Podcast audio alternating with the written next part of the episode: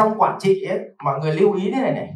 Cái điều quan trọng nhất ấy, là đầu tiên là hướng gì hướng đi đã trong quản trị cái quan trọng nhất là đầu tiên là hướng đi.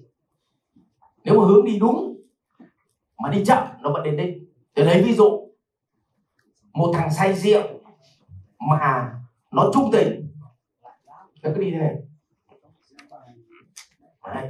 rồi cuối cùng nó vẫn về đến cửa nhà. Có đúng không nhỉ? Một thằng tỉnh táo và cực khôn ngoan, Google Maps search ở mầm, vẫn đi nhầm nhà hàng xóm. Hướng đi nó quan trọng. Có đúng không? Chứ không phải khôn đâu, khôn phải được hướng đi nó quan trọng. Vậy thì cũng như bây giờ tôi làm kinh doanh này, có hai hướng cạnh tranh. Một là nâng cao chất lượng dịch vụ, tức là tăng trải nghiệm cho khách hàng và lấy giá cao lên hai là giảm chất lượng dịch vụ đi, lấy giá thấp xuống. Thì tôi hỏi, cách trải nghiệm nào, hướng đi nào đang là hướng đi theo xu thế xã hội? Tăng trải nghiệm lên chứ. Các chị hiểu không ạ? Cái việc đầu tiên là hướng đi nhé. Còn đầu tiên tăng trải nghiệm là chưa biết tăng thế nào. Nhưng mà việc đầu tiên là cái tâm của mình dứt khoát mình phải hiểu là chỉ có con đường này mới là con đường sống. Cả cả nhà hiểu không ạ? Hay là khi nào CEO thôi. Cái hướng trang bị nội lực cho mình. Thì có hai hướng. Một là tập trung vào hoàn toàn vào quan hệ.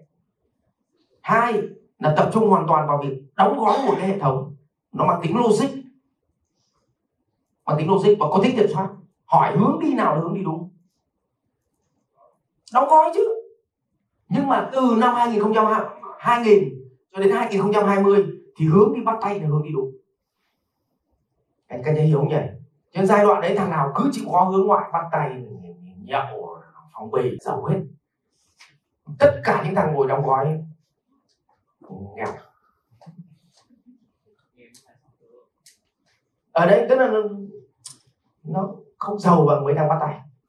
Đấy. nhưng mà thằng nào bây giờ mà tiếp tục còn đi bắt tay thì hướng đi đấy kiểu dinh dẫn vào tù. Cái bác lịch đúng rồi đi chăn kiến. Đấy. thì hướng đi vậy thì cũng như vậy, khi huấn luyện thế này thì bọn tôi cũng vậy, bọn tôi sắp xác định thế này.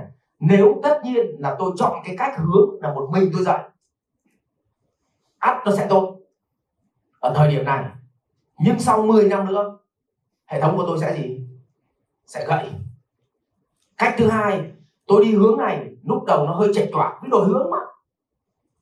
Chúng ta toàn tai nạn là khúc cua mà. Phải không? Đổi hướng thì nó hơi đau khổ một chút, nó hơi trục chặt một tí. Nhưng hướng này ắt chúng ta phải làm.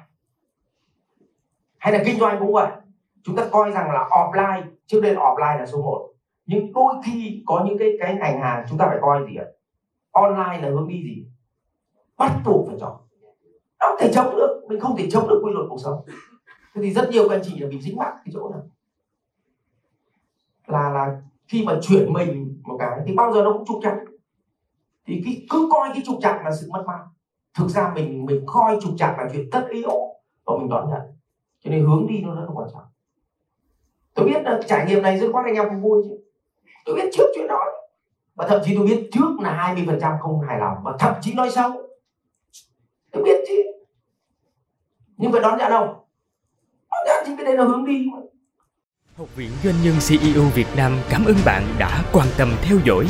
Để biết thêm chi tiết về các chương trình huấn luyện của thầy Ngô Minh Tuấn và Học viện Doanh nhân CEO Việt Nam, xin vui lòng truy cập website ceovietnam.edu.vn